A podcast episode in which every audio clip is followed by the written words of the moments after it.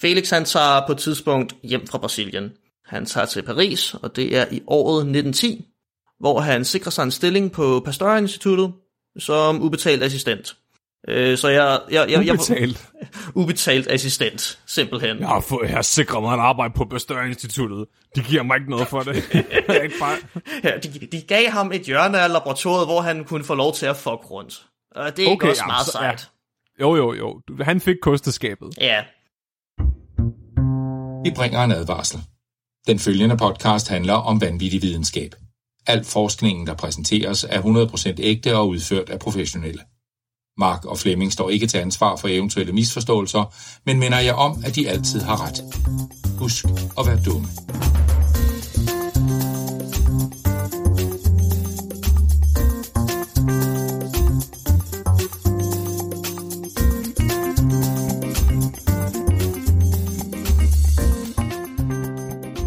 Hej og velkommen til Videnskabeligt Udfordret. Din podcast om mærkelig videnskab. Jeg er meget... Jeg er... Fuck, jeg har glemt den titel. jeg... Jeg er sygdommen, der fucker med sygdommen. Flemming. Og jeg er fanatiker. Magnus. Åh, oh, oh, okay. Det var faktisk... Den var vildt god. tak, jeg fandt lige på den. Slap nu af. Fucking sker der for, at I kan improvisere.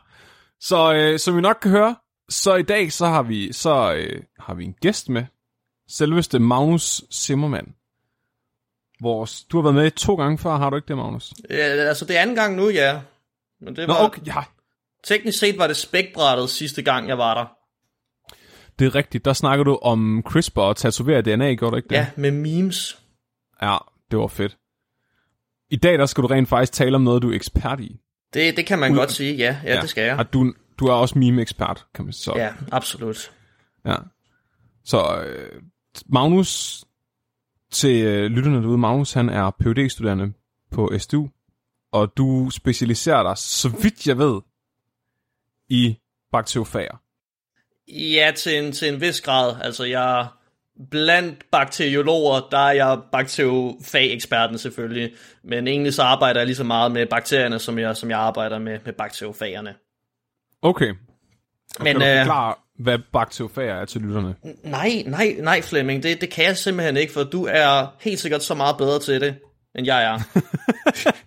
du kom faktisk med en, med en rigtig, rigtig god definition på, øh, på virus, og måske skulle jeg lige starte med at sige det. Bakteriofager, det er virus, der inficerer bakterier. Flemming, du kom øh, for langt, langt, lang tid siden med en rigtig, rigtig god analogi for, hvad der virus egentlig er. Ja. Kan du huske den? Nej. jeg, tror, du, jeg, jeg tror, du kaldte det molekylære kædebrev eller sådan noget. Nå ja, det er sådan noget øh, spam mails, eller hvad hedder det, øhm, sådan noget, vi, ja. De der gamle sms'er, man, øh, man fik dengang, man gik i folkeskolen, og sådan, send denne sms videre til 10 andre, eller din mor brækker benet, og du får ondt i numsen, jeg ved det ikke. Kæft, har jeg sagt det? No, øh, ja, ja, det kunne du godt have fundet på. Jeg tror ikke, du sagde det med mor og knæ og numse og sådan, men, okay. men ja. Det ja, var det en virkelig god analogi. Ja, det, ja, det synes jeg virkelig også. ja. øh, så det, det handler om, om virus, og virus det er jo øh, små molekylære pseudoorganismer, som der inficerer en, en værtscelle, og på en eller anden måde får sprøjtet deres, deres arvemateriale ind i, og så derfra, der står der et eller andet der står noget kædebrev. Send mig videre til dine bedste venner, eller, eller virus, de skriver så sjældent, eller jeg slår dig ihjel. De skriver, send mig videre til dine bedste venner, og jeg slår dig ihjel. Det, ja. det, det, det er sådan lidt nederen. Men, det var en øh, smuk måde at sige det på. tak, tak.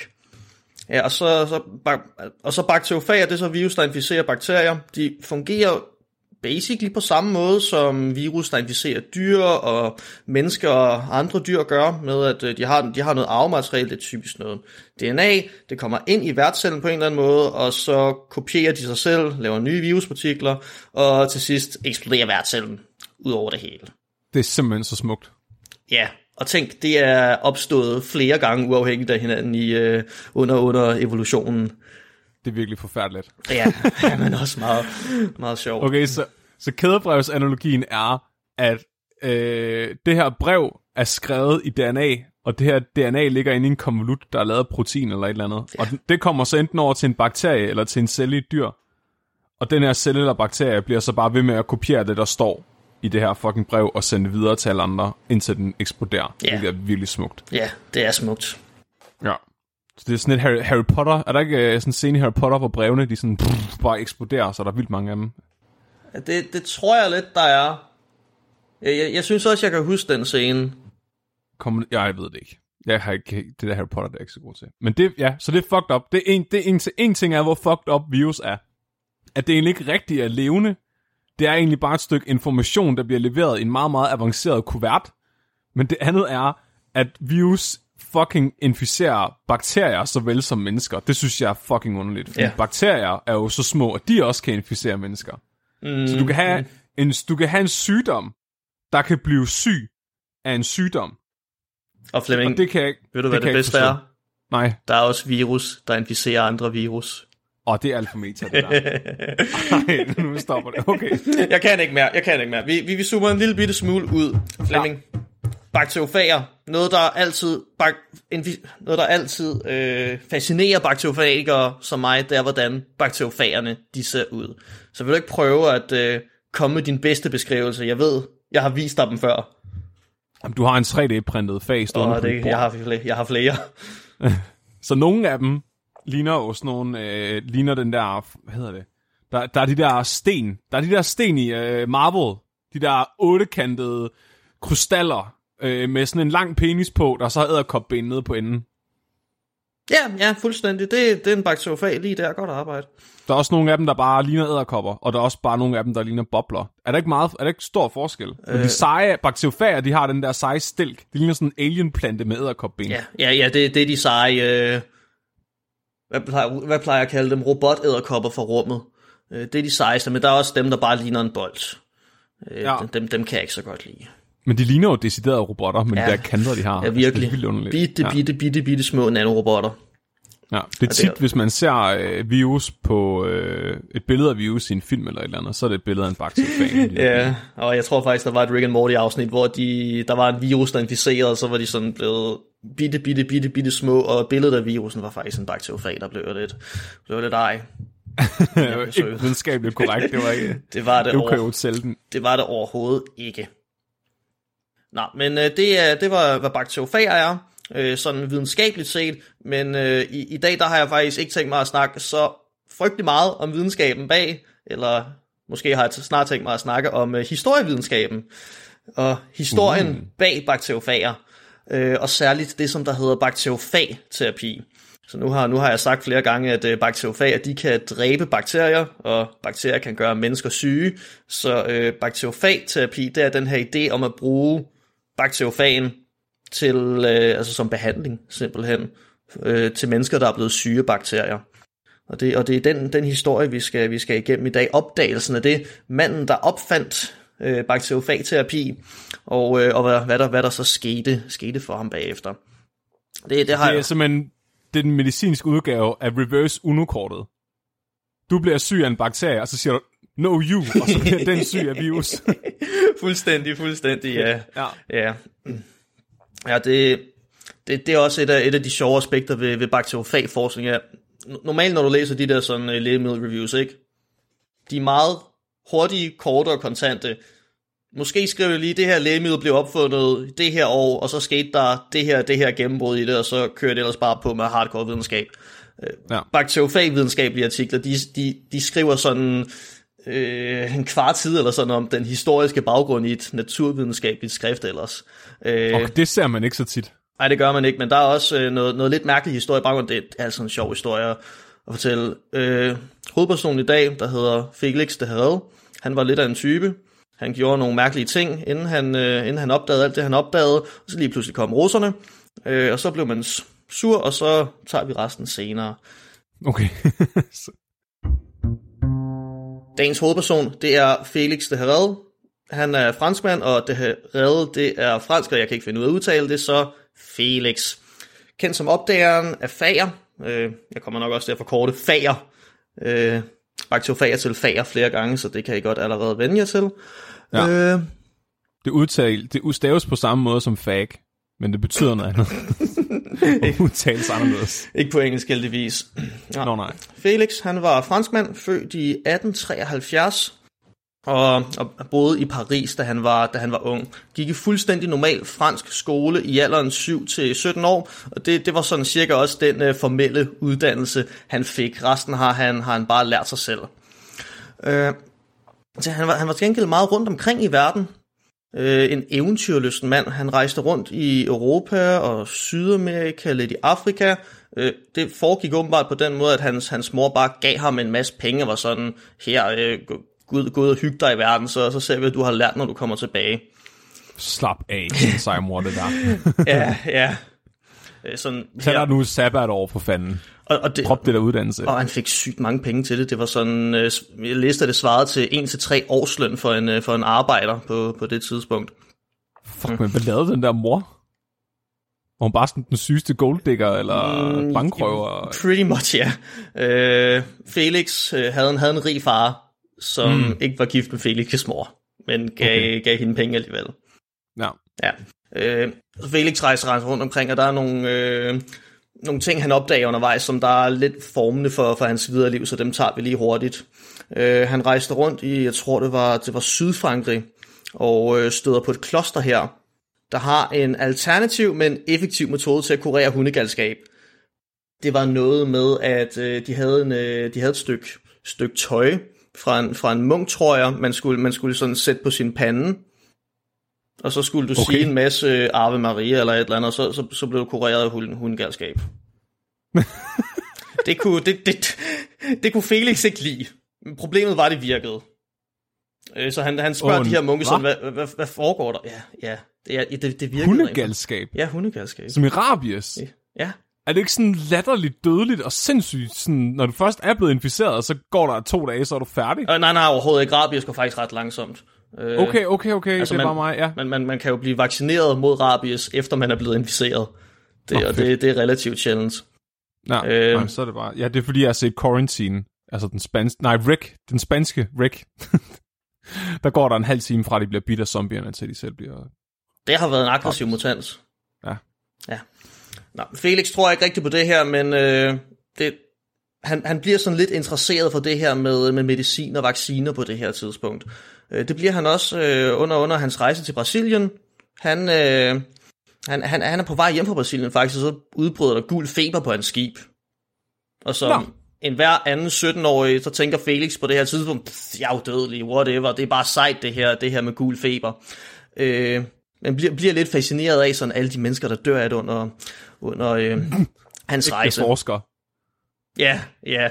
Så, så, så lidt i hans unge år, der bliver lidt plantet nogle idéer om det her med mikrobiologi og øh, infek- infektiøse sygdomme, der er plantet i ham, men øh, der, der, der går lang tid før han bliver rigtig, rigtig mikrobiolog. Han er, han er 17 år, da han kommer hjem fra Brasilien her, og så bruger han syv år mere på bare at rejse rundt og, øh, og slække. Fuck. Så. Fuck ham. ja, så, men i, øh, da han er 24, der tror jeg, at Felix tænker sådan cirka, jeg er 24 år, jeg har kone, jeg har børn, jeg har basically været på ferie i syv år, og jeg har ingen retning i livet. Hvad gør jeg? Som 24-årig? Ja.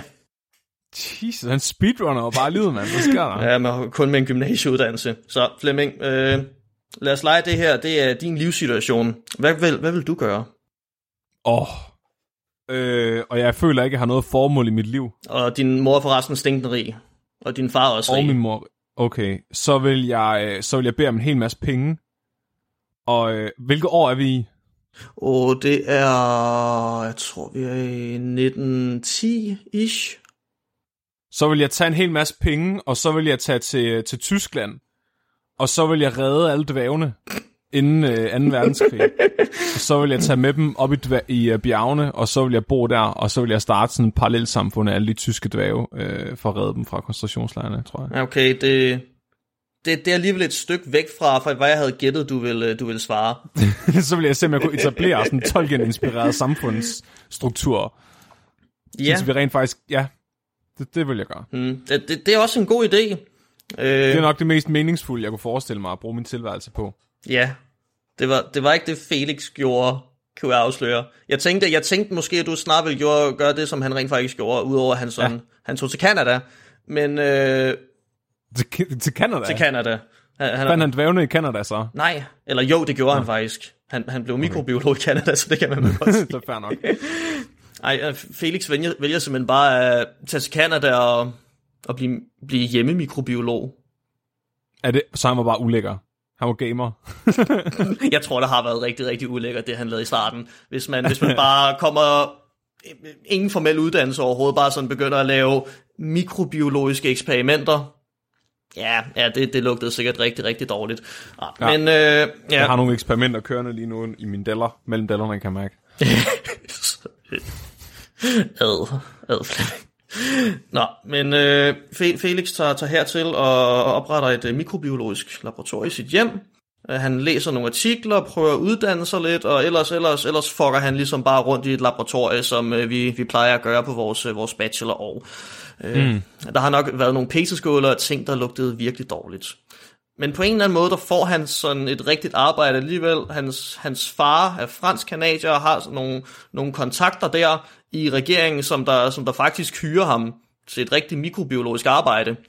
Øh, han skal lave whisky på ahornsirup, Uh, for det vil de åbenbart gerne sælge til amerikanerne. det er det mest kanadiske, jeg nogensinde har hørt. Ja, ja virkelig. Hvad har vi meget af? Vi har virkelig meget sirup. Hvad kan amerikanerne lide? Whisky. Nu skal vi kraftet med en, en på scenen der. Ja, og problem, G3. problemet var faktisk også lige præcis, de havde, de havde for meget ahornsirup, så hvad, hvad skal vi bruge det til? Vi sætter en eller anden random gymnasie dropout til, at- til at lave whisky på det.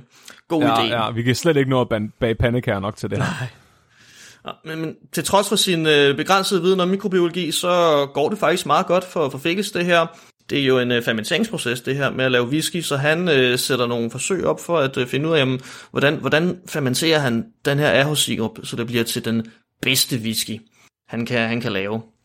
Han øh, gider ikke rigtig at bruge de, de gængse metoder. Der, der har været nogle, nogle gærstammer, som man, man brugte til at øh, lave whisky på det her tidspunkt. Øh, mm-hmm. Det gider han ikke. Han skal finde sin egen gær, så det gør han. Fucking stræber, mand. Ja, virkelig. Uh, uh, efter, jeg tror, der går lidt under et år, så når han frem til, hvad han selv beskriver som et acceptabelt produkt. Det synes jeg egentlig også er meget, meget godt klaret. Uh, Efter, men, ja, det er jo imponerende. men, men desværre på det her tidspunkt, der, der har kanadierne faktisk besluttet, at de vil, de faktisk hellere bare sælge ahornsirup, uden at hun har lavet whisky på det. så herefter har Felix nogle, øh, nogle jobs, som jeg vil beskrive som øh, pænt random. Mm-hmm. Han startede en chokoladefabrik. Åh, oh, what? Okay, det er sejt. Ja, det er ikke, så sejt, at øh, den, den går konkurs til gengæld. Nå, Øh, og så tager han øh, på en geologisk ekspedition som læge, til trods for, at han, som jeg har sagt, ikke, ikke har nogen formel uddannelse og nul medicinsk erfaring. Så han er hverken geolog eller læge. Nej, jo. Nej han, han, han er der bare. Det er heldigt, for folk bliver ikke syge. Nej. Øh, Men så får han arbejde i Sydamerika, i Brasilien helt præcis, tror jeg, som, øh, som mikrobiolog, ansat af, ansat af, af staten, der var på det tidspunkt, øh, og undersøger ting med, med fermentering igen. Sent på, sent på den her ansættelse, der er der også et, øh, et udbrud af, af, græshopper i, i, i Brasilien, og han bliver også sat, øh, sat til at undersøge det her udbrud lidt. Jeg ved ikke, hvad det har med mikrobiologer, mikrobiologi at gøre, men øh, det, det, det, det får de sat ham til. Øh, og han får den, den måske lidt kontroversielle idé at øh, bekæmpe den her græshoppeplage med, med bakterier faktisk. Okay. Så hvis øh, Flemming, hvis du nu siger, at øh, den her bakterie, han, øh, han kigger på, den gør både mennesker og græshopper syge, hvad, hvad, hvad tænker du så? What? Både græshopper og mennesker. Ja, jeg tror, det er en de der. bakterie. Det, ja. Og den har rimelig bred øh, host. Øh, hvad jeg spørger mig, hvad jeg tror, det er for en? Nej, nej, nej, overhovedet ikke. Jeg kan ikke engang huske det selv. Nej, nej, nej, fair nok. Men det, det... Det, jeg prøver bare sådan lidt at komme ind i mindsetet på, på Felix, når han sidder med de her græshopper og de her bakterier, og så vil han blande dem sammen, altså græshopper. De kan hoppe pænt langt. åh oh, nej. Det, og det kan bakterier ikke, medmindre de sidder på ryggen af græshoppen. Nej, det kan de ikke. Øh, det, går, det går heldigvis ikke galt. Nå, Øh, nå. Felix, han, han leger lidt med de her bakterier og de her græshopper. Øh, Og der kommer egentlig ikke så meget ud af det, andet end at øh, han, han gror de her bakterier en, en, en gang imellem på nogle, øh, på nogle agarplader. Så det er de her, de her petroskåle med noget, med noget lidt vingummiagtigt vækstmedie. Mm. Så spreder, ja. så spreder han bakterierne ud på det, og nogle gange ser han noget, noget lidt mærkeligt. Der kommer så nogle huller i, i pladerne, hvor der ikke gror nogen bakterier. Uh, uh. Ja. Det lyder jo som, som noget, Alexander Fleming han også så. Ja, ja. Hvad, hvad var det, Alexander Fleming så dengang? Jamen, han havde også nogle, øh, jeg tror også, det var nogle agar-plader, han havde stående i, i sin vindueskarm, de her bak- budinger, som bakterier elsker at spise. Når bakterierne gror i dem, så, kan man, så gror de så meget, man kan se dem. Det ligner lidt ligesom, når der er muk på brød. Ja, fuldstændig. Og der kunne, han, der kunne han så se, at der var nogle områder, hvor der ikke var nogen bakterier, hvor de alle sammen basically var døde, og det var rundt om sådan en svamp. Og den svamp var så den, han opdagede, var det penicillin, antibiotika, mm, mm, ja, igennem. Ja, lige præcis. Men der er ikke... Så det siger du, at det ser Felix også nu? Øh, han ser noget, der ligner meget, men der er ikke nogen svamp. Og det var før man vidste, hvad antibiotika var det, også. Det var det, det var det. Ja. Mange år ja. før. Shit. Så øh, Felix undrer sig over det her. Jeg ved ikke rigtig, hvad der foregår, men han, han sådan får, for, for taget lidt af, fra den her zone, hvor der ikke, øh, der ikke vokser nogen bakterier. Prøver sådan at smide det over på de der græshopper. Se, hvad der sker. Hvad er det værste, der kunne ske? Det, det, er nok ikke, at der ikke skete noget, men der skete ikke rigtig noget. Nej, nej, nej, øh, okay. Jeg kan afsløre, at det her det har nok faktisk været, øh, været første gang, at øh, Felix han har set en bakteriofag. Det vidste han ikke dengang. Nej. Det er sådan en, sådan en tidlig opdagelse. Så det tror jeg, vil, jeg, vil, jeg vil sige, at det er, det er baggrundshistorien om Felix, inden han sådan rigtig kommer i gang med, med de her bakteriofager. Ja. Og jeg, hvis jeg, hvis jeg selv skal prøve at putte nogle ord på så når jeg, når jeg, når jeg har læst sådan en baggrund, så for mig tegner der så lidt et billede af en meget, meget selvsikker, måske endda overmodig, videnskabelig, alt mulig mand, der, der bare sådan springer ud i ting, uden rigtig at vide, hvad fuck laver han egentlig. Ej, det er jo tit dem, vi hører om, at det er dem, der opdager alle mulige seje ting. Ja, ja, det er det virkelig. Og det er, det er også nogle seje opdagelser, han, han laver, hvis, øh, hvis jeg selv skal sige det. Han er også en smule modstridende over for sådan status quo i, øh, i videnskaben. Det tænker jeg kommer meget naturligt, når man ikke har nogen videnskabelig baggrund overhovedet, men alligevel prøver at blive videnskabsmand. øh, man, man kunne måske beskrive ham som øh, lidt af en hipster. Felix han tager på et tidspunkt hjem fra Brasilien. Han tager til Paris, og det er i året 1910, hvor han sikrer sig en stilling på Pasteur-instituttet som ubetalt assistent. Øh, så jeg, jeg, jeg, ubetalt? Jeg, ubetalt assistent, simpelthen. Jeg har, fået, jeg har sikret mig et arbejde på Pasteur-instituttet. De giver mig ikke noget for det. ikke bare...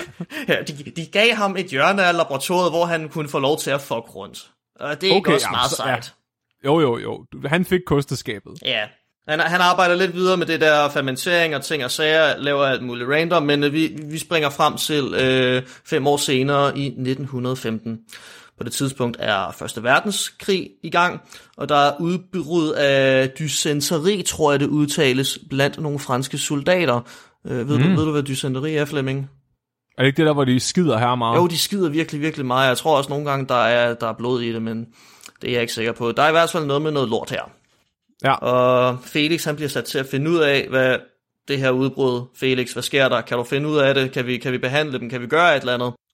Og han er stadig, han er hverken læge, eller videnskabsmand, og alligevel så er det ham, der får den opgave. Han, han er sådan ved at blive, blive sådan okay videnskabsmand øh, efterhånden. Jeg tror, han har, han har nogle artikler efterhånden, som han skrev, øh, da, han, da han var i Brasilien, og sådan en øh, øh, god praktisk erfaring i det. Mm. Så stad, altså stadig sygt random, at han kun har en gymnasieuddannelse, men udover det, så er der, er der vis erfaring. Nå, men han, øh, han, han skal finde ud af med de her syge soldater, der skider for meget. Så øh, selvfølgelig, der starter du med at tage noget af deres lort. For det, det må... Det må Smager du lige på det en gang? Ja, det er lort. Øh, ja, ja. Og det, det prøver han sikkert, og så, så får han en, en, en mærkelig idé. Øh, han, han filtrerer lorten. Ja, ja selvfølgelig. Selvfølgelig. For du kan jo fjerne, du kan jo fjerne, fjerne lorten fra, øh, jeg, jeg, jeg ved ikke, det jeg hørte, det, det var en syg random idé, men det viser sig at, at være, være rigtig, rigtig god idé, for øh, han, han tager det her, fil, det her filtrat, filtreret lort, som der jo, altså der, i, i, i det, der er der jo alt det, som øh, der ligesom er småt nok, til at det kan passere igennem whatever kaffefilter, eller, eller hvad de har, de har haft dengang. Jeg elsker, at den her mand, der har fået den her opgave, der er totalt over hans evner, får, tænker, hvad fuck gør jeg? tager noget lort, og så filtrerer han det bare, fordi han ved ikke, hvad fuck han ellers skal gøre. Det ser rimelig videnskabsagtigt ud, hvis jeg putter det her lort op i et filter. Det har det sikkert virkelig. Altså, du, jeg, jeg, jeg tror, resultatet af det er sådan en, en ret klar væske, der bare lugter af lort. Lorte Valle? Er det, ikke, nej, er det ikke Valle, det hedder det der væske, man får ud af ost, når man laver ost? Der er en af væskerne, man får ud af ost, hedder det i hvert fald. Ja, så det er Lortevalle. Ja, det er, lort, det er Lortevalle. Mm. Mm. Så det var, det var pænt mærkeligt. Den næste idé, han får, det er, at han tager den her lortevalle, og så putter han det i en øh, kultur med bakterier. Okay. Så man ved godt, at øh, det her dysenteri, det er, det er forårsaget af en, øh, af en bakterie. Jeg kan ikke lige øh, huske, hvad det er. Jeg tror, det var en Shigella-bakterie måske. Det kan også være lige mm. meget. Han tager øh, lortevallen, blander det og smider det ud på en petriskål. Du, øh, du Flemming, du øh, ved lidt om, øh, om mikrobiomer, ikke? Mm-hmm. Så du ved alle de mærkelige ting, der er i menneskets mikrobiom. Hvis du tager det og smider det på en petriskål. Der vil nok være flere øh, forskellige arter af bakterier på den petriskål, end der er scooter i Randers. Han, han, har, han har jo filtreret det, så bakterierne de er, de er fjernet. Der er kun den der Shigella-bakterie, som han blandede i. Hvad har mennesker ellers i tarmen? Vi vil se, om de er syge uh. eller raske. Øh, er det, er det virus? Er det fager? Er det der er, er det masser det? af bakteriofager i det her filtrat. Uh. Åh, oh, nej. Åh, oh, nej. Ja.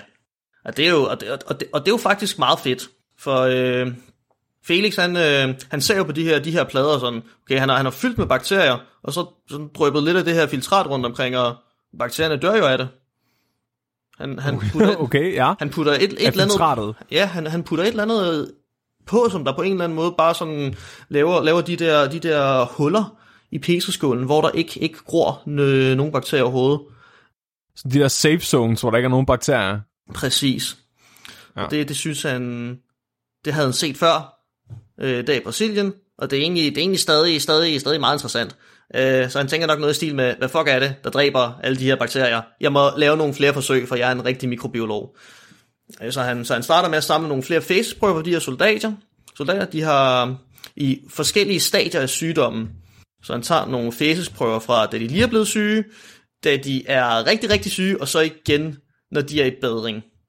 Og så prøver han... Nå, jeg, tror, jeg skulle lige tage sige, når de var døde. jeg tror ikke, det var en så slem omgang tønskede. Okay, nej, nej. Øh, det...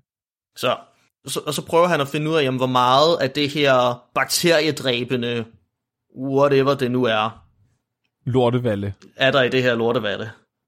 Og hvad, ja. hvad, hvad tror du, han har set, når han, når han sådan har, har prøvet, at, prøvet at tælle de her i forskellige tidspunkter i sygdomsforløbet?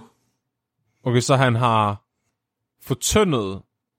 Okay, så, så syg, dysentri sygdom er en bakterie. Ja. Og han isolerer fager, ja. Som muligvis dræber den her bakterie. Så må han jo se, at fagerne øh, er der i et lavt antal i starten af sygdomsforløbet, men at de så tiltagende vil være der mere og mere, indtil at personen er i bedring igen. Er det rigtigt? Ja, lige præcis. Det er det, er det han ser. Altså, det... Så det er simpelthen et sygdomsudbrud af en bakterie i tarmen, der bliver dræbt af et sygdomsudbrud af virus, der inficerer bakterien, der er sygdomsudbrud. Det, det vil være en færre konklusion at komme med. I hvert fald. Altså, det er, jo, det, er jo, det, er jo nok et samspil med bakteriofagen og immunforsvaret og, og alt muligt. Men altså, han, og vi han... oplever det bare som, åh, tønskid. What the fuck? Yeah. Det er så underligt. Naturen er fucked up. Ja. Yeah. Men det, det, det er nok første, første tegn for Felix på, at uh, det her det er, det er en virus. Altså vi, vi ser jo det her med uh, noget, som der, der vokser i takt med, at øh, bakterien bliver slået tilbage i en, egentlig. Så, så, så her tror jeg faktisk, det, han, han, han får den her idé om, at det er en virus, han har med at gøre. Man, man kendte jo ikke til bakteriofager øh, før det her.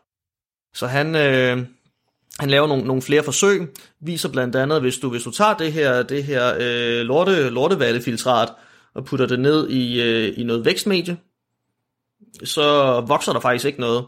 Men hvis du tager samme vækstmedie og putter Shigella-bakterien eller en anden bakterie ned i, altså så, så vokser de jo på vækstmediet. Ja. Og du kan, og hvis du, hvis du tager det her filtrat og putter det ned i en voksende kultur af Shigella-bakterier, så kommer der også flere af de her bakteriofager, som så kan dræbe bakterien. Det må have været virkelig mindfuck for ham.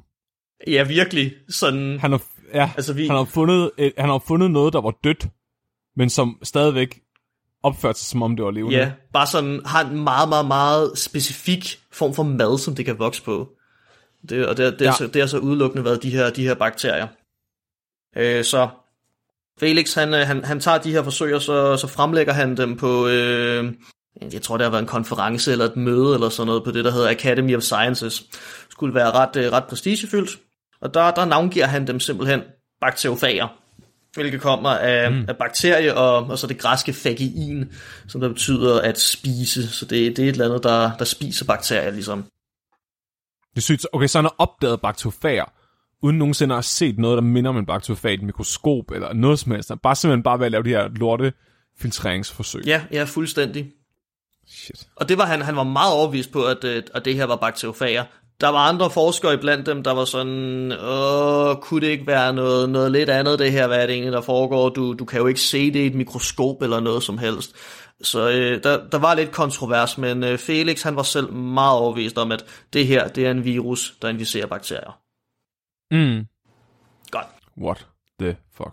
Og Felix han får også meget hurtigt øjnene op for, at øh, vi har en virus, der dræber bakterier. Kunne vi ikke bruge det til behandling? Det er, vi, vi, vi er sådan i, i 1915-ish. Det er, det er før man, øh, man har...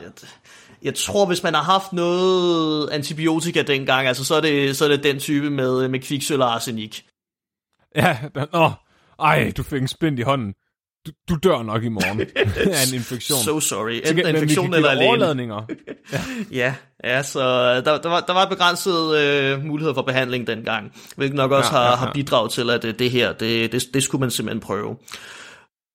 Så Felix, han, øh, han tænker lidt over det her i, øh, og, i to år, tror jeg, der går inden han, han, øh, han prøver at bruge bakteriofag-terapi første gang. Han, øh, han, han finder et hospital, øh, og en hospitalsdirektør, der tør at lade ham prøve den her banebrydende nye behandling, som jo altså er baseret på ja, et lægemiddel, du laver ved at filtrere lort. Øh, sikkerheden bliver så også lidt, lidt tvivlsom, ikke? Så hvordan, hvordan ved du, at patienterne overlever det her lægemiddel? Altså, det er jo helt perfekt, fordi hvis han skal producere det her nye lægemiddel ved at filtrere tyndskid, altså han har jo allerede erfaring, han har haft en chokoladefabrik. og han, også, han har også startet destilleri op. Det er bare kombinationen af hans tre tidligere erhverv. Åh oh, gud, det havde jeg aldrig tænkt over. Det er smukt. Han destillerer menneskechokolade Ja. til bakteriemedicin. ja. Nå, men de, øh, de, de finder alligevel en patient, men de skal, de skal sikkerhedstjekke tjekke det først. Og Flemming, kan du fortælle mig, øh, semigal videnskabsmand med en banebrydende hypotese, hvordan tror du, han selv sikkerhedstjekkede det her, det her lægemiddel? Kan vide, om han... Okay, der er to muligheder her. Der er kun to måder, det her det kan gøres på. Nummer et, du tager det selv. Nummer to, du giver det til din nabos barn. Begge dele? Åh oh, nej. Nej, øh, Felix og hospitalsdirektøren, de, de starter simpelthen med, at- med at tage det selv. Oh, okay, hospitalsdirektøren gør det Ja, også. ja, det gør han. Og jeg tror også, de fik Holy nogle fuck. andre ansatte, ansatte til det. Øh, Ja, så er der numse, numse juice. Ja, det har sikkert smagt af helvede til. Øh, men, men de gør det, og de er stadig i live næste dag, så der er ikke noget problem med at give det til en øh, 12-årig dreng, vel? Nej, nej, for helvede, Nej, nej, det- det gør det han, dør nok alligevel Ja. inden for de næste tre år. Nej, det er jo det. Så øh, den, den første patient, der modtager bakteriofagterapi, det bliver en øh, unavngivet øh, 12-årig fransk dreng. Og han, han bliver faktisk øh, rask af det her. Sacre plø. Åh oh, nej. Og Felix øh, finder også øh, tre patienter mere, som, øh, som behandler. De, de bliver også raske, alle sammen. Så det, så det tyder jo på, at øh, bakteriofagterapi kan noget. Eller, eller hvad tror du, Flemming? Er det her endegyldigt bevis for, at det virkede? Absolut, det er godt nok til mig. Bare giv mig noget numsesaft, så skal jeg kraftede med... Men du vil, du vil jo have det, men sådan videnskabeligt set. Tror du på det? Der er sgu nok nogle flere forsøg til. Jeg synes du ikke. Lidt mere molekylær biologi og lidt mindre... Øh, Numse lidt juice. mindre gør det selv. Ja, ikke? Chokoladefabrik. Jo. Der er også, der er også det her problem med, at øh, altså de, har, de har givet det til nogen, som der ikke var syge. Men de har mm. ikke givet ikke noget til nogen, der var syge. Ups. Ja. Når det er ikke negativ kontrol. Nej, nej, det har de nemlig ikke. Altså man, man kan jo sige, det er, det er meget, meget, meget voldsom diarré, det her dysenteri, så vidt jeg forstår. Men folk kommer sig jo af det naturligt. Hvad er placeboen til numsejuice? Virkelig, virkelig tis? fortyndet chokolade juice. så Hey, en, en, Henning, Henning, smag din også røv. Nej, min den smagte chokolade. Fuck, der er en af os, der har fået placeboen. jeg tror, du... Man, vil godt kunne tage sådan og, og filtrere noget, øh, noget fæses fra andre dyr. uh, hønselort for Ja, eksempel. for eksempel hønselort. Jeg ved, åh, siger du til mig, siger du til mig, at jeg kan gå ud og, dis- jeg kan gå ud og filtrere, jeg kan lave hønselort saft og drikke det, og så vil det være medicin. Sådan naturmedicin. Flem, ja, ja det, det, det er der jeg er ikke i tvivl om, at det vil være naturmedicin, Flemming. Nu ved jeg fandme, hvad jeg skal sælge ude i vejbåden sammen med betonhønsene. Åh, hvad skal det hedde, Flemming? Fle- Flemming Supersaft. Flemming Supersaft, ja, ja. Det, det kunne du absolut godt. Endorsed by uh, Ph.D. Magnus Zimmermann. Øh, ja, Så skal der være et billede af dig på flasken med, med kittel på. jeg tror ikke, jeg har noget billede af mig i kittel, faktisk, det, desværre. Det finder vi lige ud af. Du skal nok få royalties. Ah, ja. Det, det, det, det tror jeg, vi tager en anden dag, Flemming. Øh, Nå ja, når vi kom til, der var det her problem med de, med de negative kontroller. Felix kan ikke rigtig lide det. Men altså, han, han bliver alligevel ved med at øh, prøve sådan at rejse rundt omkring i verden og, og behandle folk. Jeg tror, han tager til, til Indien på et tidspunkt og, øh, og prøver at behandle kolera med det. Det skulle angiveligt også gå meget godt. Øh, der er også nogle andre rundt omkring i verden, som der, som der begynder at bruge det. Øh, og særligt, øh, særligt et sted i, i verden bliver, bliver rigtig, rigtig glad for, øh, for det her med, med bakteriofagterapi. Øh, mm-hmm. det, det er et område af verden, hvor man også stadig bruger det den dag i dag, Flemming. Er det Frankrig? Nej, over, overhovedet ikke Frankrig. Nå, så ved jeg virkelig ikke, hvor det er henne. Nej. Fordi jeg troede, franskmænd var, var virusnørderne over dem alle. Nej, nej, øh, det, det er de ikke. Det er en meget sovjetisk ting. At bruge bakteriofagterapi. Uh, det, vist, det har jeg egentlig godt hørt om, nu du siger det. Ja, ja, det er, det er de gamle sovjetlande, som, øh, som man, man kan få bakteriofager i den, den dag i dag. Og det, og, det, og det starter simpelthen her tilbage i, øh, jeg tror det er 19, 1921 eller, eller sådan noget, hvor at øh, Fe, Felix, han møder den anden hovedperson i den her historie. En øh, georgier, der hedder George Eliava, eller, eller, Geo. eller bare Eli, Eliava, fordi at George fra Georgien, det er lidt, det er lidt forvirrende. Øh, men, øh, men Felix og Eliava, de, øh, de møder hinanden på Pasteur-instituttet, hvor de, hvor de begge to arbejder i, i en De har årgang. hver sit kosteskab. Ej, jeg tror, jeg tror Felix er blevet, blevet forfremmet på det her tidspunkt. Okay, okay. Øh, men de, de møder hinanden der, og de bliver øh, bakteriofag bros, simpelthen. Facts. Øh, Eli- Eliava synes, at, synes, at det, er, det er super sejt det her med, øh, med at bruge bakteriofager til behandling, og bliver meget, meget betaget af det, ligesom, ligesom Felix egentlig er. De begynder at forske sammen, og la- la- laver lave noget, blandt andet de her, de her studier i, i Indien øh, med kolera. De laver også noget sådan mere basal forskning i bakteriofager. Øh, de opdager en klasse af, af enzymer, der hedder lysiner, som de, de finder ud af, at det, det faktisk er måden, som øh, bakteriofagerne dræber deres vært på. Mm. Og så studerer de også immunresponser mod bakteriofager. Øhm, så, så dyr reagerer jo på fremmedlegemer, de får, de får ind i kroppen, og bakteriofager er trods alt også et, øh, et fremmedlegeme, så det var også, også meget fint lige at kigge lidt på det. Og Eliava, han, øh, han tager simpelthen bakteriofagerne med tilbage til, øh, til Sovjetunionen, til Georgien, øh, ender med at øh, grundlægge et institut for bakteriofagterapi i Tbilisi. Tbilisi. Tbilisi, Ja, ja. hovedstaden. Det er lige der ved siden af, af Bubilubi. Ja, det, Derovre østpå. Ja, jeg mener, det er, det er hovedstaden i, øh, i Georgien. Og det er også øh, et Nå. af de mere velkendte øh, steder inden for, inden, inden for bakteriofagterapi den, øh, den dag i dag. Jeg foregår en ret stor konference, som jeg måske skal til næste år der. Det, Krydser fingre, så du kan gå i, i den store Felix og Geos øh, fodspor. ja, ja. Så det kører, det kører skide godt for Eliava. Han producerer masser, masser af bakteriofager og forsker en masse. Det kører også ret godt for Felix. I hvert fald i en, øh, en, i en periode. Han starter et, øh, et kommercielt laboratorium, hvor han, sådan, øh, det er i Paris, mener jeg, hvor han, altså, han producerer bakteriofag-baserede lægemidler mod fem forskellige bakterier. Øh, det, bliver, det, Sejt. det bliver markedsført af et fransk selskab, der uh, senere skulle blive meget kendt for at sælge hårprodukter. Åh oh, nej. Jo, Er det loyal? because you're worth it.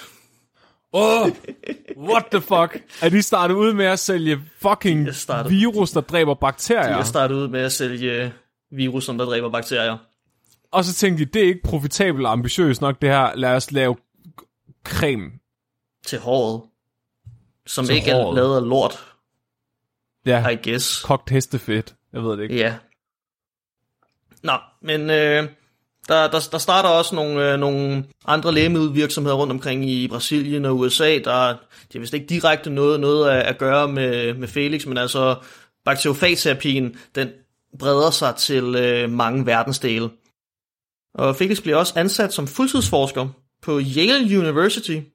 Så, så, så, så Yale, det, det er jo nok et af de mest prestigefyldte universiteter i, i verden.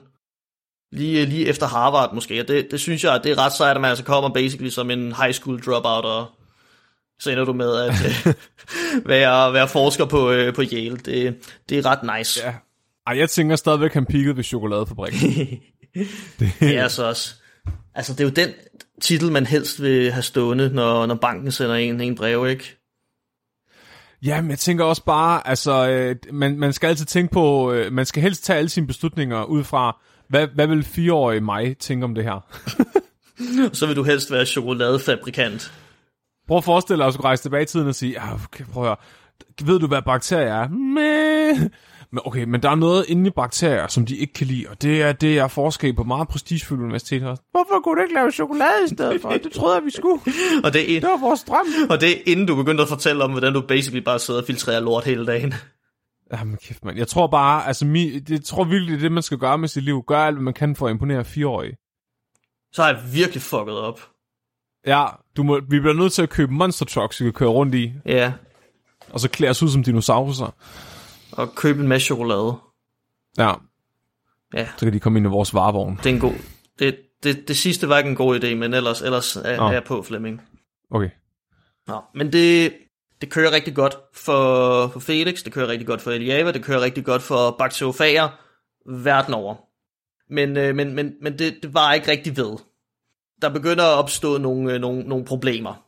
Øh, folk begynder at finde ud af, at øh, det der bakteriofag noget, det, det virker ikke rigtig så godt alligevel. Nå, Og, og desuden kommer Felix også sådan pænt meget op at skændes med en masse andre forskere. Nå. Øh, finder de ud af, at det, der, døren går op ind til hans fabrik, og så opdager alle, at han bare står med et kæmpe stort kaffefilter, der er fuld af lort, og så selvom det virker, det er lægemiddel, så er der bare ingen, der vil have det bagefter. Nej, nej, nej, det, det kunne godt være. Ej, men, ej, men der, der er også noget med, med effektiviteten af de her, de her lægemidler, der sådan bliver, bliver lidt mm. kontroversiel.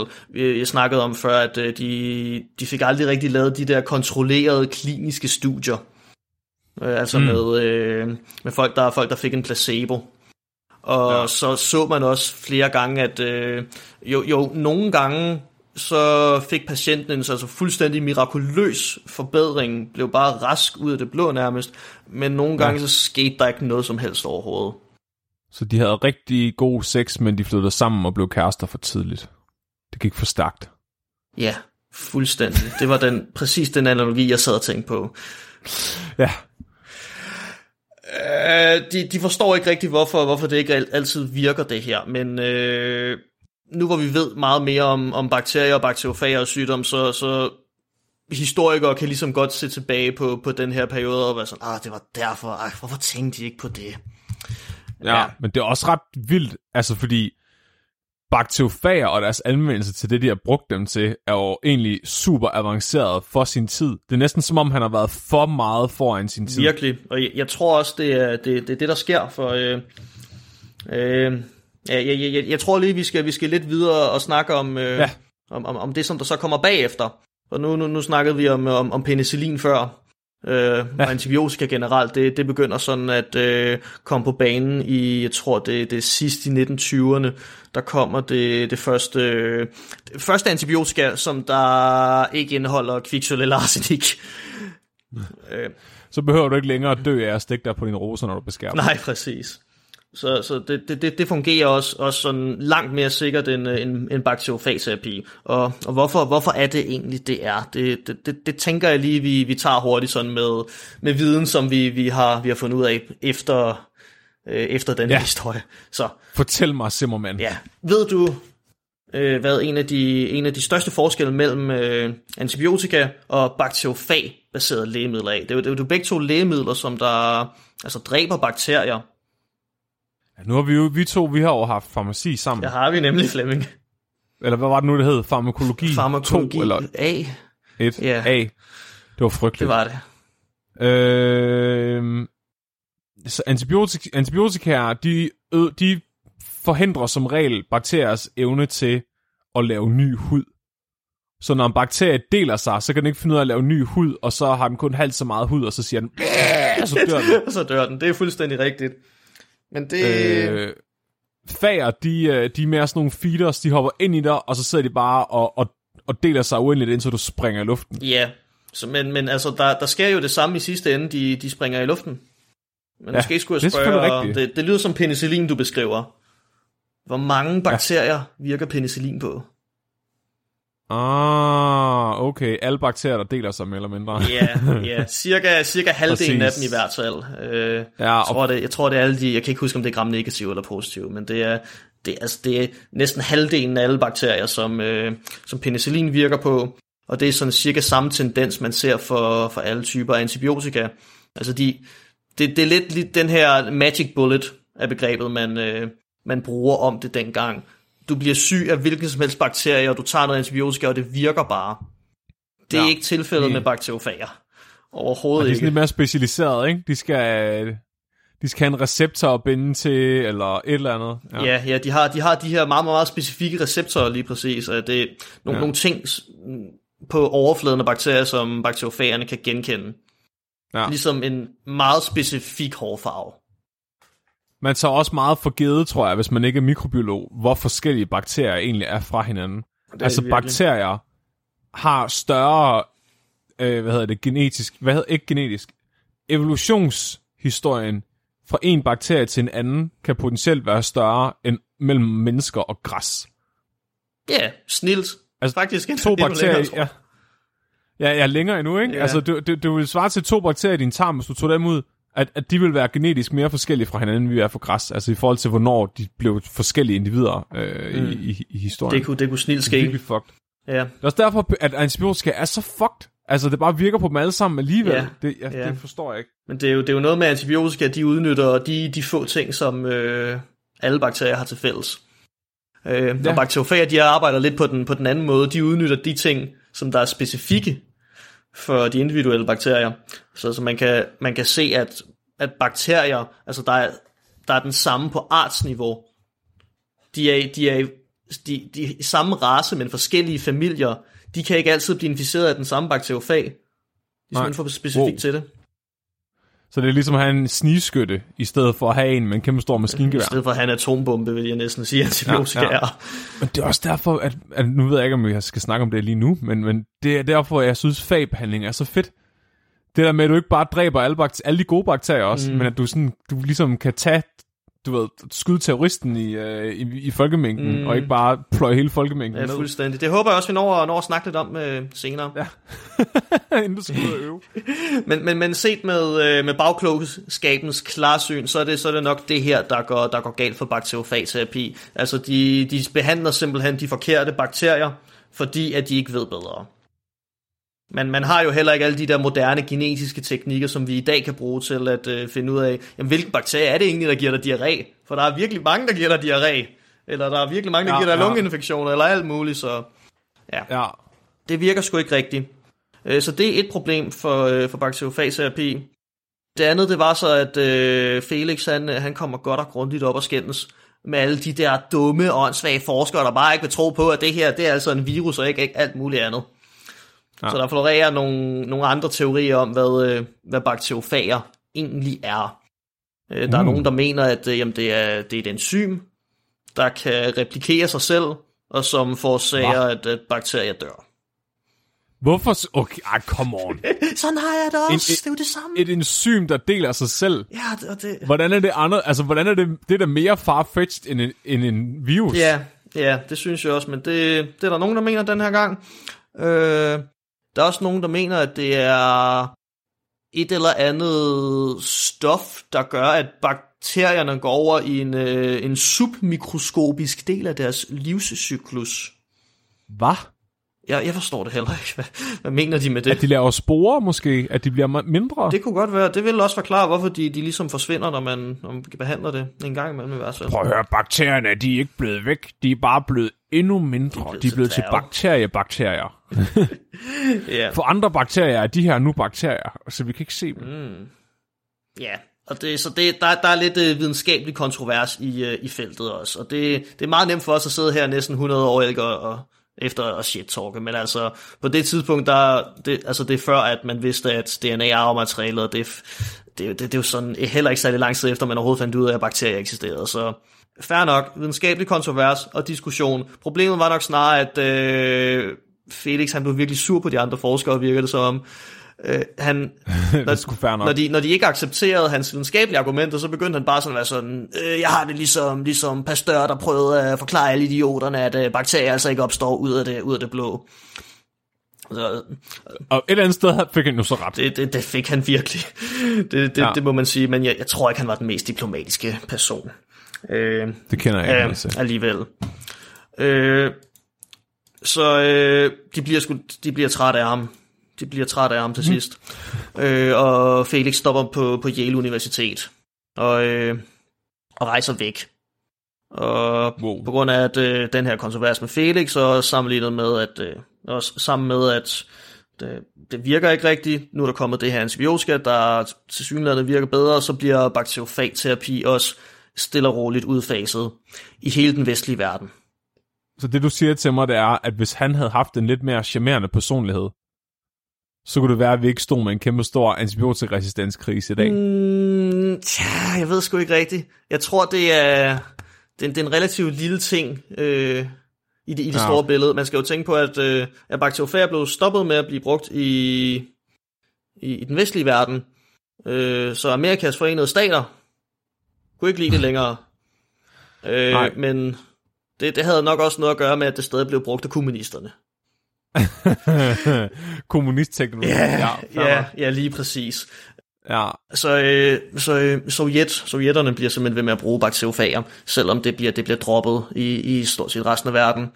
Det er ret sejt, og det bruger de også i dag, ikke også? Det, det, det, det, det, gør de. Og det, det, er svært, det er svært med, med Rusland, der, der har jeg kun finde noget på det, men altså i de post-sovjetiske lande, der gør de. Det kommer vi til. Ja. Felix, han har jo stadig sin bakteriofag-bro, Elia, Eliava, Geo. Geo, ja. Geo Eliava, Eliava, der arbejder på Eliava-instituttet i Georgien, og, øh, og Felix bliver faktisk inviteret til at komme og, komme og arbejde der. Og det, det, det, det går ret godt der faktisk. De, de, de, de laver nogle flere projekter i, øh, rundt omkring i Sovjetunionen, skriver en bog på russisk, øh, og titlen er, øh, jeg, jeg oversætter løst fra noget, der er oversat løst fra russisk til engelsk, bakteriofager og fænomenet om helbredelse. Mm. Det lyder, det lyder stort og, og godt, og det, det, ja, den bliver også dedikeret til en, en stor person. Øh, det var den person, der officielt inviterede Felix til Georgien, faktisk. Felix' Ah. gode kammerat, den største kammerat af dem alle, øh, Josef Stalin. Kammerat Stalin. Ja, Shit, så de, de, de er også blevet bakteriofag bros på engelsk. Ej, hvor er det vildt, at Sta- okay, Stalin gjorde nogle virkelig, virkelig fucked up ting. Ja, Men det er sejt, at han endorsede forskning i fager, som egentlig viser sig i dag nok at være den næste teknologi, som kommer til at erstatte antibiotika. ja, ja, det kan det i hvert fald øh, godt blive. Det, det håber jeg lidt på næsten. Nå, On the origin of facts. ja, om hvordan de bare helbreder alt og alle. Ja, Specielt, specielt de gode kammerater. Nå, øh, det, det, det, det går ret godt i en periode, og Felix virker faktisk til, at han har lyst til at blive boende i, øh, i Georgien. Øh, der bliver bygget et hus til ham, der, der stadig står på instituttet den, den dag i dag. Øh, hmm. men, men der sker noget. Efter Felix har været i Georgien i 18 måneder, der øh, sker der noget, noget slet med Elia- Eliava. Så øh, altså i, i Stalins styre, der, der bliver de jo nogle gange lidt sure. Ah, Og nogle gange bliver de sure på nogle folk, der ikke gør, som de vil have. troede han på gener. Kom Lysenko og slog ham i hovedet med øh, en, en stor kæp, eller hvad skete De der? er heller ikke glade for at fortælle om, hvorfor de er, de likviderer folk, men de likviderede altså Eli- Eliava. Nej, gjorde de det? Virkelig. Hvor, hvilken periode? Hvornår? Ved du det? Øh, bo, bo, jeg tror faktisk, jeg skrev det ned. Det har været i... Det, det er i 1930'erne, men jeg ved ikke helt præcis, hvornår i 1930'erne. 35 måske. Okay. Og så nok... Nå, det kunne godt være lige omkring der, lysenkonismen, den øh, tog sit indtog. Hmm. Fordi der blev dræbt rigtig, rigtig mange naturvidenskabsfolk, øh, hvis de naturvidenskabsfolk, de troede på genetik. Åh oh, ja. Fordi Lysenko, han mente ikke, at lys- genetik, i Sovjetunionen mente man, at genetik var en, en kapitalistisk idé. Ja, ja. Det, det kan også godt være, men det, det er faktisk ikke... Øh, den, te, den teori har jeg ikke læst med, Nej, med generne, okay. men jeg har læst nogle andre. Stalin gav ham teen. Okay, hvad, hvad, hvad er de andre teorier nu? nysgerrig. Så det er, det er ikke Stalin direkte, der har dræbt Eli- Eliava. Det var øh, til gengæld øh, lederen for Stalins hemmelige politi på det tidspunkt. Jeg kan ikke huske, hvad, hvad de hedder. Det var ikke KGB, men... Det var nok Vladimir.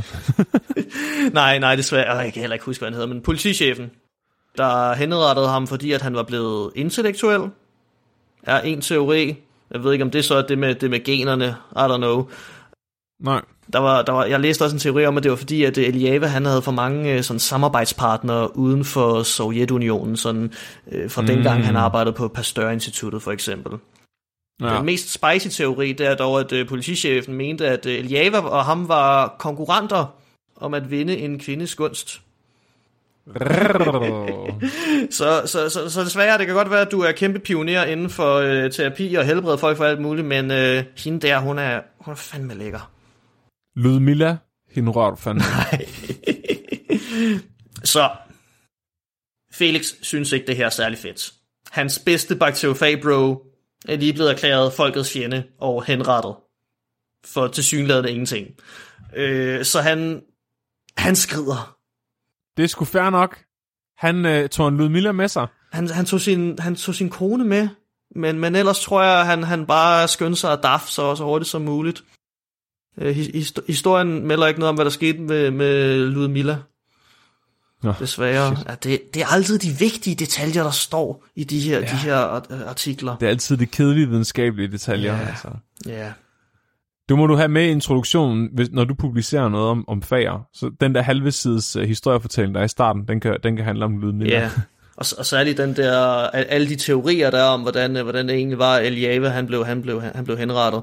Øh, Super mærkelig artikel, men altså, det, det er jo relevant baggrundshistorie, ikke? Ja, ja, ja. Ja. Så det er faktisk egentlig her Felix' historie slutter. Han, han ender på en eller anden måde i Tyskland, men der er vist krig på det her tidspunkt, så han kan ikke rigtig komme ud, og han gør ikke rigtig så meget andet end at øh, skrive sine erindringer og, og nogle andre bøger. Han tog så meget til Tyskland for at redde dvævene. Ja, måske. Det, øh, nej, nej, jeg, jeg tror det ikke, Flemming. Altså, han, han, han skrev 700 siders selvbiografi. Mm. Jeg tror, jeg havde, jeg havde fundet ud af det, hvis han nævnte... Jeg har ikke læst den, men altså, jeg tror, jeg havde fundet ud af det, hvis han nævnte noget om dværgene. Satan. Desværre. Du kan prøve at læse den selv, måske. Måske er der noget, jeg, ja. Måske er noget, litteraturen har misset.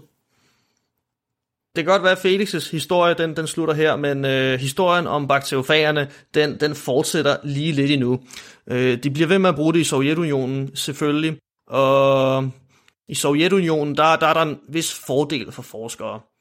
Det der med, med negative kontroller, det ser vi sådan ikke så pænt på i den vestlige verden. Men, øh, men sovjetterne, de har, de har en lidt al- anden tilgang til det. Altså, de, de tager en masse øh, bakteriofager med i krig. De tager bakteriofager med til øh, vinterkrigen i Finland, og mm-hmm. 2. verdenskrig, mener jeg også. Og behandler simpelthen soldater med det. Eller lad være. Så, Kammerat. så øh, nogle, nogle, af de, nogle af de bedste videnskabelige forsøg, altså bedste i den forstand, at øh, de bedst kontrollerede videnskabelige forsøg øh, med ja. Bakteriofagterapi er, er faktisk øh, nok, nok udført af, af sovjetterne, mens, mens de har været i krig. Det er det, jeg mener. Etik har bare ødelagt al videnskabelig Ja, fremskridt. ja virkelig. Altså, ellers havde vi, havde vi løsningen på antibiotikakrisen allerede, hvis ja, vi bare havde fundet nogle ikke flere andet. soldater med, øh, koldbrand, eller hvad fanden- det de havde. Ja, præcis. Man må fandme ikke engang torturere aber længere. Hvad sker der? Nej, det er frygteligt. Nå. Det er hippiernes skyld. Ja. ja jeg, jeg, jeg læste nogle, øh, nogle resultater på de artikler. Vi, vi, vi snakker sådan... Øh, der var et forsøg, hvor de havde 767 soldater inficeret med øh, gaskoldbrand. Det er, det er en meget, meget, meget slem sårinfektion. Den prøver de at behandle med fager. 18,8% overlever, og 42,2% overlever i kontrolgruppen. Og den, den, den, den fik mm. jeg lige vendt forkert rundt, men, men, men I forstår ikke. Sådan cirka tre gange flere overlever, når de Ja. får bakteriofagerne. Det, det, lyder, det lyder nice, okay. Øh, nogle andre øh, nogle, nogle andre ting, de laver, det, det var, at de ville også se, at man kunne bruge det præventivt. Altså, hvis der er en soldat, der lige bliver skudt, behøver du så at vente med, at øh, han, han rent faktisk bliver syg, til at du behandler ham, Mm. mm. eller kan du behandle ham præventivt? Ja. Så de laver et forsøg på 2.500 sårede, sårede soldater, som de, som de behandler. Kun 1,4% udviklede en infektion, hvis de fik bakteriofager. I kontrolgruppen, der ikke fik nogen behandling, der udviklede 4,3% en infektion. Så det er cirka den her 3%, øh, tre gange bedre, når man får fagerne. Igen, nå. Men, men, men Flemming, hvor mange, øh, hvor mange tror du, der var i den her kontrolgruppe med, med sårede soldater, der bare, oh, sorry, du, øh, du er negativ kontrollen. Uh, det er jo et godt spørgsmål. Ja, Øh, ideelt set vil man jo gerne have rigtig mange. det skal være Men- statistisk ah, signifikant, ikke? Ah, syv. De har haft syv. 7, Ja. 7, Ej, ni. Ni. 100? Åh oh, nej. Det har været meget statistisk signifikant. Det har været her, rigtig, jeg rigtig statistisk signifikant. Så 2.500 fik behandlingen. 7.918 fik bare lov til sådan at passe sig selv. Åh, okay. Og, men nu, det er også fordi, det her det er Sovjetunionen, ikke? De kalder det negativ kontrol. I virkeligheden hedder det, vi har ikke råd til at behandle det. Det kunne, det kunne selvfølgelig være, være en forklaring. Var der, ikke noget med, var der ikke noget med under 2. verdenskrig, der også kun var hver tredje soldat, de havde et våben til, så de to andre gik bag ved den forreste og Åh, ventede til han blev skudt, så de nu, kunne nu samle våben ud op og der, nu fortsætte. kommer jeg ud der, hvor jeg ikke kan bunde, Flemming. Jeg kan, jeg kan Nej, det ikke- mener jeg. Der er... Men altså, man kan også selvfølgelig kalde det negativ kontrol for at se, om man overlever krig med eller uden våben bedre. Ja. Det vil være et videnskabeligt studie, man kunne udføre i, i Sovjetunionen. Ja, også i Ukraine i dag, ikke? Uden tvivl. Åh oh, ja. Åh, oh, det er der, vi skal lave, øh, vi skal lave jeres, jeres næste forsøg. ja. Spørg ukrainerne, om de, om de kunne undvære nogle russere. Ja. Ja, nå, så Vi vil gerne replikere de her forsøg. Det er meget vigtigt, at de er etnisk russere, fordi det var det, de brugte som kontrol Ja. dengang. der var de sikkert også kun højrehåndede. Ja, ellers, ellers blev de skudt af staten. ja.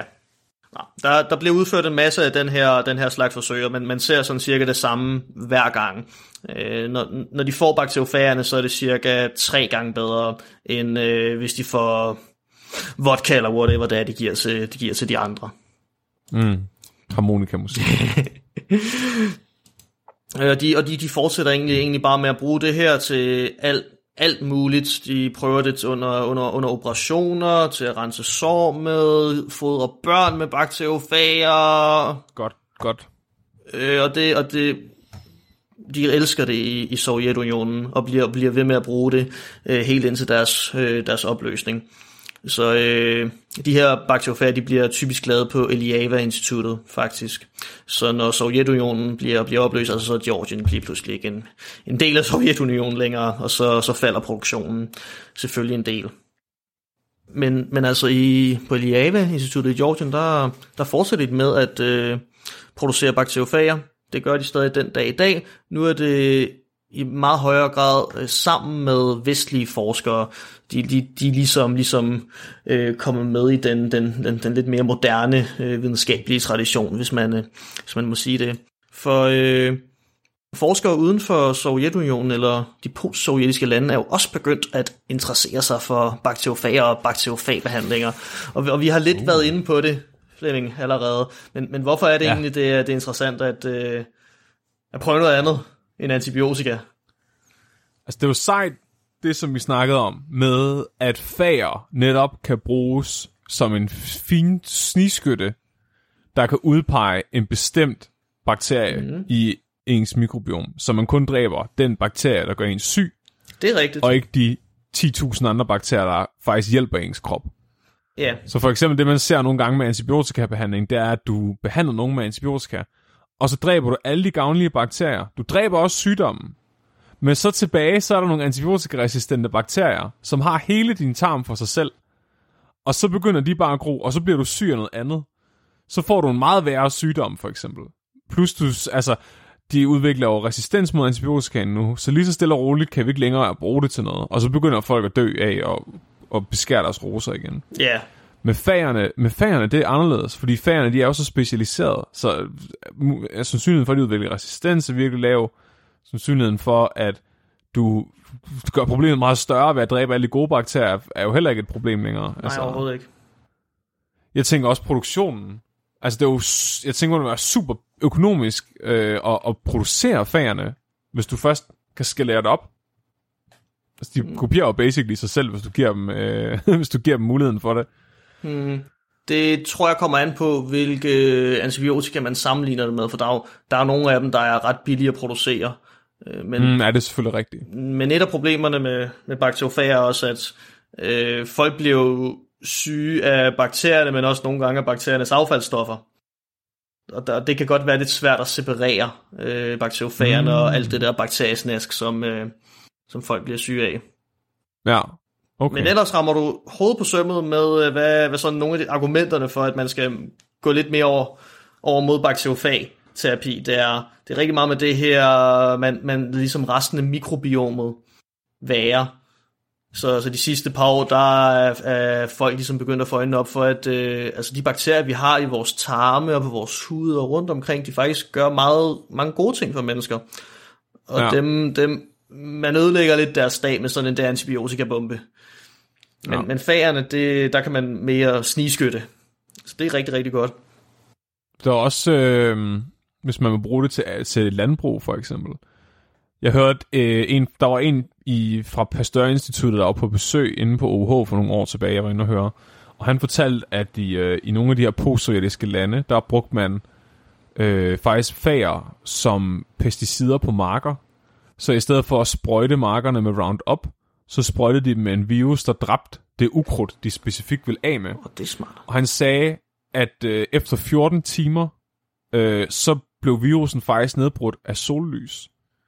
Så det vil sige, at den forsvandt dagen efter, den var blevet brugt, og at den havde dræbt øh, ukrudtet, hvilket er jo fuldstændig vanvittigt. Mm. Og der er jo ikke noget forurening i jorden af det bagefter. Det var basically bare DNA. Og så er det jo meget smart på en eller anden måde, at den, den forsvinder så hurtigt. Så, Ja, altså, så skal du ligesom ikke argumentere for, at øh, den, den heller ikke er farlig at, øh, at indtage. nej, eller den spreder sig og dræber græsplænen inde ved herr Hansen. Ja, præcis. Ja. Det, den havde jeg faktisk aldrig tænkt over, men ja, det, det, det lyder rigtig smart. Øh, Jeg har også hørt om, øh, om, om, om, om nogen, der bruger det inden for kødindustrien. Altså der. Okay. der, der fodrer man jo ret, ret rutinemæssigt øh, svin rigtig meget antibiotika. Og det er et problem, Ja. fordi at så udvikler de resistens over for antibiotikaen, og det kan også blive, blive et problem, hvis mennesker bliver syge, og så er antibiotikaresistens ligesom spredt sig. Men det, det problem ja. Ja. kan man så komme lidt mere udenom med bakteriofag-terapien, er ideen i hvert fald. Øh, ja. Ja. Så er der også, øh, der, jeg ved, jeg ved min, øh, min ISE-studerende, han har, øh, han har været på virksomhedsprojekt i et sted, der bruger bakteriofager ja. i laksproduktion. Eller, okay. eller, jeg kan faktisk ikke huske, om det er laks præ, præcis, men altså fiskeproduktion, ikke? Ja, Dambro. Damgård, Damgård. Dambro, ja. Ja, Når det er Damgård, der er din det isesteder. er det. det, er det. Ja, og men jeg sagde Dambro, som i der, hvor man dyrker laks. Nå, ah, det er sjovt. Det, det, jeg tror ikke, det er dem, det er et, øh, det er et norsk selskab. Damgård Dambro. Jeg kan faktisk ikke huske, hvad det er. Nå. Men det, det synes jeg også er super fascinerende. Og så der er det jo også, øh, man, man kunne jo bare bruge antibiotika der, men hvis bakterien udvikler resistens over for antibiotikaen, det kan sprede sig til bakterier, der kan være et problem for mennesker. Men bakteriofagerne, altså det, så det er den her meget specifikke bakterie, der gør fisk syge, du angriber. Ja, det, okay, så det er faktisk lidt, det er næsten lidt samme princip som at lave en vaccine mod noget. Altså der siger du bare til immunforsvaret, genkend den her meget, meget bestemte sygdom og udrydde den, hvis den forekommer. Ja. Med fager, der er det i stedet for, at du sender specialagenter ind med et billede af den her sygdom, og så går den ind og dræber dem alle sammen, og så går den Ja, igen. lige præcis. Men øhm, Ej, det er vildt. Ja, men også nu, nu sidder vi og snakker om antibiotikaresistens, og nu tager, vi tager måske for givet, at folk ikke ved, hvor, hvor fuck det er, men øh, WHO vurderer, at i år 2050, der er der flere mennesker, der vil dø af helt almindelige infektionssygdomme end af cancer. Som i øh, at få betændelse i et sår, øh, eller, eller dø efter at have født, eller få lungebetændelse. Altså sådan nogle helt almindelige ting, som vi tager antibiotika imod, vil folk dø af i stedet for cancer om 30 år. Så det, og problemet er også med antibiotika, at de, det koster i hvert fald omkring en milliard at udvikle et nyt lægemiddel, altså for eksempel et nyt antibiotika.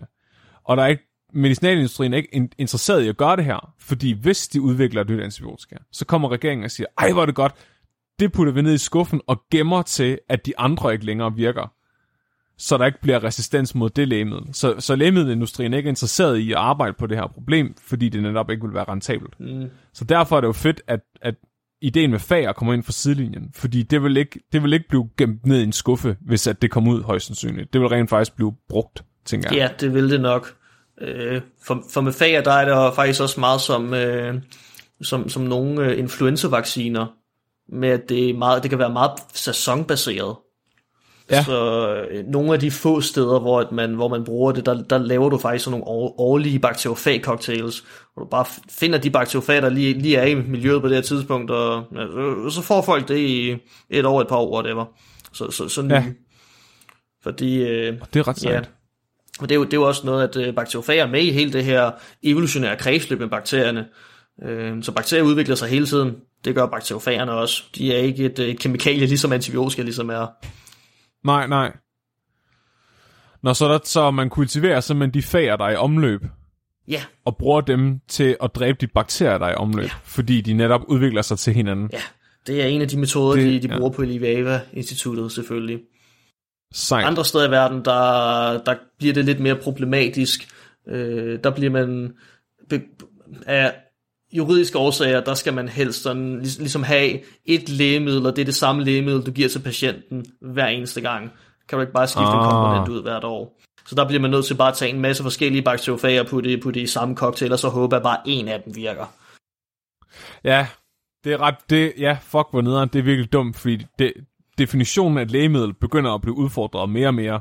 Mm. Det var også det, vi, altså det der med at få skræddersyet med de, øh, cancerbehandling for eksempel, der passer til netop den tumor, man har, vil også kræve med det system, vi har nu, at din personlige behandling skulle godkendes på samme måde som et nyt lægemiddel. Præcis. Så det er sådan noget fedt, fedt Grete, den der tumor, den kan vi sagtens fjerne, men du må lige vente 20 år og 30 millioner dollars, for at vi kan godkende det. det må vi håbe, at, at systemet ikke er så rigidt på det tidspunkt, så den her teknologi rent faktisk kan blive brugt. Og det, og det er, hvis, hvis medicinen skal godkendes. Men noget, man ofte gør med, med bakteriofageterapien, det er faktisk, at man, man bruger det, det, der hedder eksperimentel behandling. Så man, man tager nogle patienter, der simpelthen ikke rigtig har andre muligheder, og så siger man, okay, det er bedre at gøre noget, der er sådan lidt sketchy, ja. end at gøre ingenting. Ja. Og, og så, så, så, bruger man, så, så kan man godt bruge bakteriofag under, under de paragrafer. Så det man, det man nogle gange gør, altså man, man isolerer simpelthen bakterierne fra patienten, tager et øh, swab af deres, øh, der, deres numse, deres lunger, deres whatever, hvor bakterien nu sidder, øh, mm. tager bakterien over til det, det der hedder et bakteriofagbibliotek. Så over på sådan nogle forskningsafdelinger, der har de jo typisk kæmpe store samlinger af, af bakteriofager. Og så, ja, ligesom Pokémon. Ja, lige præcis. Og ja, jeg var også en rigtig, rigtig stor Pokémon en bakteriofagsamling. Og det drømmer jeg. Ja. jeg vælger dig! ja, altså så, så, så vælger de faktisk dem alle sammen på en gang. Bare sådan hælder en lille bitte smule af hver bakteriofag ovenpå. Og så altså de bakteriofager, der er effektive, det er jo dem, som der øh, replikerer sig selv mest. Ja, så de tager bare den ja og hvis de, og ellers bliver de bare skidt ud igen. Ja. ja. Og så, så vokser de en masse af dem og sender det tilbage til patienten. Og så virker det forhåbentlig. Det kan man faktisk betale sig for at få gjort i, øh, i Polen der har de et, øh, et, øh, et, et behandlingscenter, hvor de bruger bakteriofag terapi, og man, man, man, man kan bare betale penge for det. Jeg tror man godt, man kan sende dem en bakterie, og så være sådan, giv mig noget terapi, jeg vil have en bakteriofag mod det ja. her, og, og, og så, så prøver de. Sejt. Ja, det, det, det tænker jeg lidt, og, når, når jeg sådan overvejer, har jeg for mange penge, skal jeg bruge dem på et eller andet dumt? Så er det det, jeg tænker på. Så du kan få udryddet E. coli fra din tarm. ja. Bare for at se, om det vil ændre din personlighed. Men det var også, ja, jeg, jeg fik, han fortalte ham fra Pasteur Instituttet, jeg mødte, han fortalte også en historie om en, øh, om en patient, de havde liggende med en øh, infektion, øh, og den, en, den infektion var resistent over for al antibiotika, inklusive vancomycin, øh, hvad hedder det, vancomycin. Mm. Øh, så han, de, kunne ikke, de kunne ikke kurere ham. Så han sad basically i den situation, som alle andre vil være i om 30 år. Og der gav de ham også bare en tilfældig cocktail af, hvad de havde liggende af fager, og han overlevede. Han kom sig. Han gik fra at have en prognose til at dø om to dage, til at komme sig fuldt på en uge. Mm.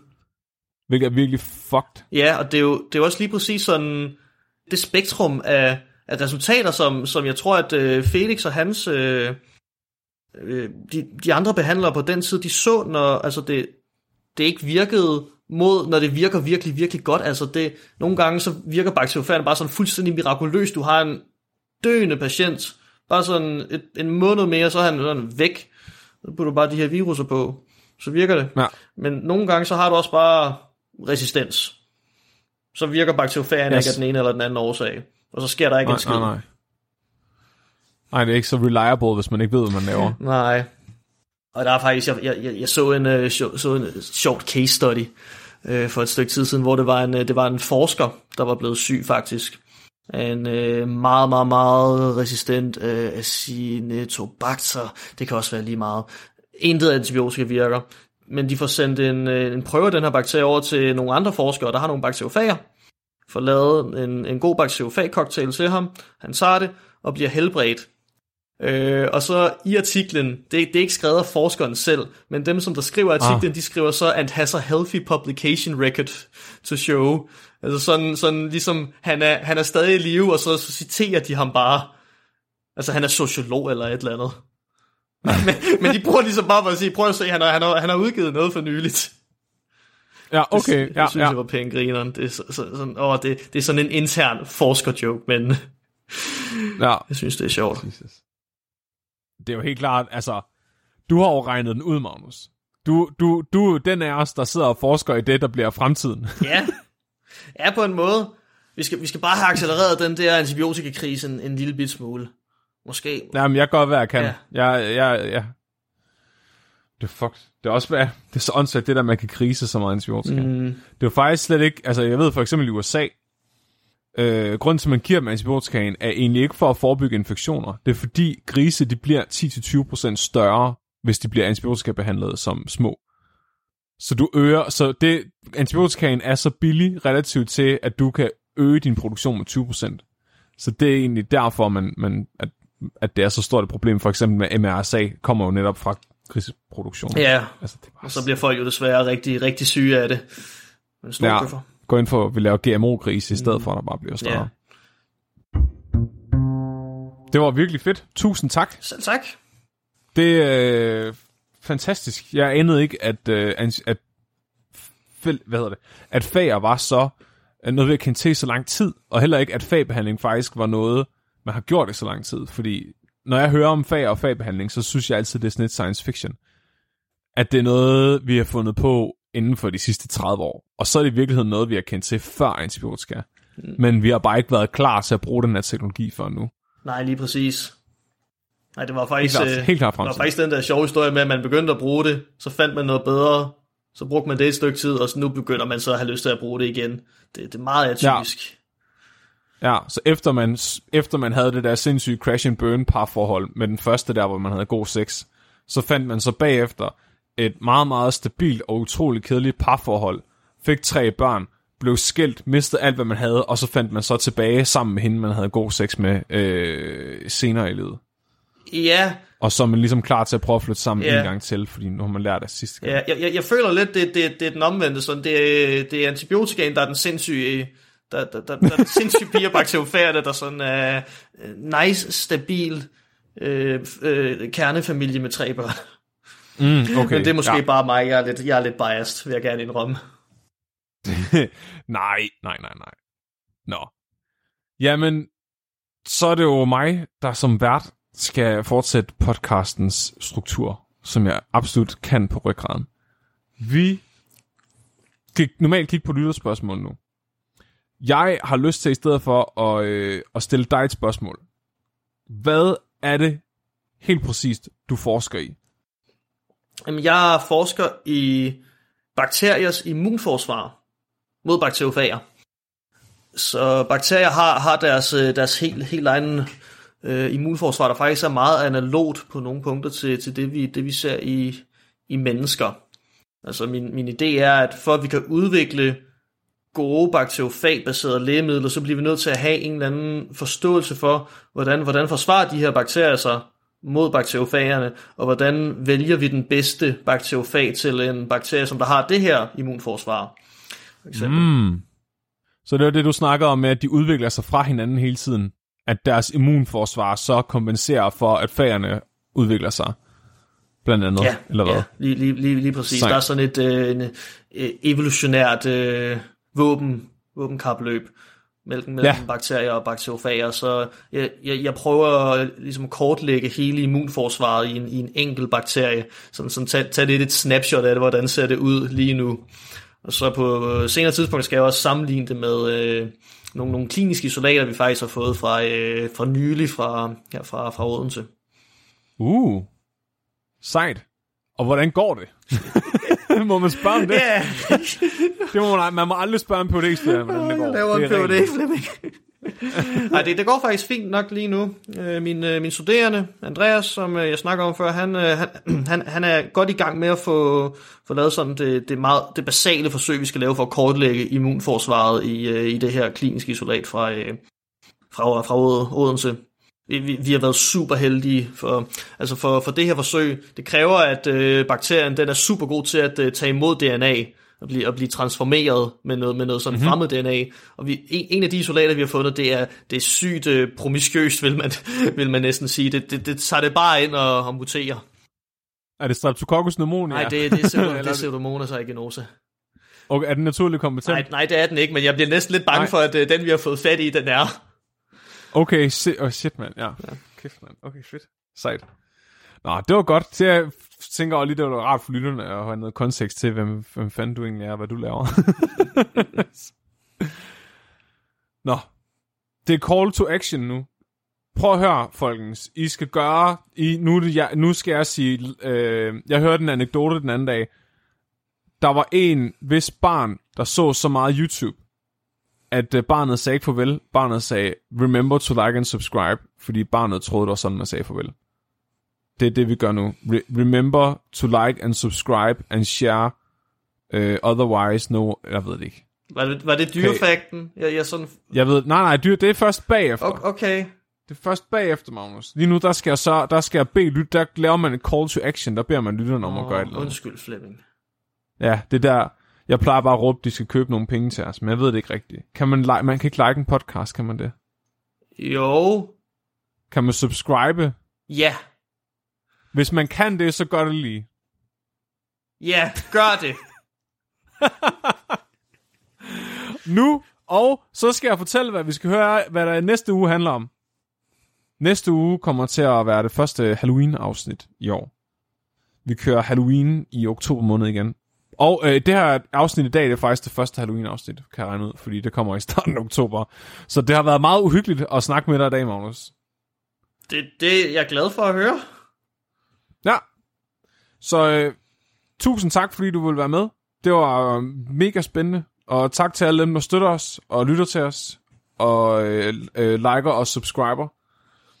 Vil du have en dyrefakt, Magnus? Ja, giv mig det. Rasmus, han har skrevet ind, bananfluer, de bliver friske af kaffe. Det er på en eller anden måde glad for at høre, fordi så kan de alligevel på et eller andet tidspunkt i deres fuldstændig meningsløse 24 timer lange liv måske opleve en eller anden form for ekstase. Det er godt for dem. Ja. de er ligesom phd studerende Jeg er Flemming. Jeg er Magnus. Du er blevet videnskabeligt udfordret. Husk at være dum.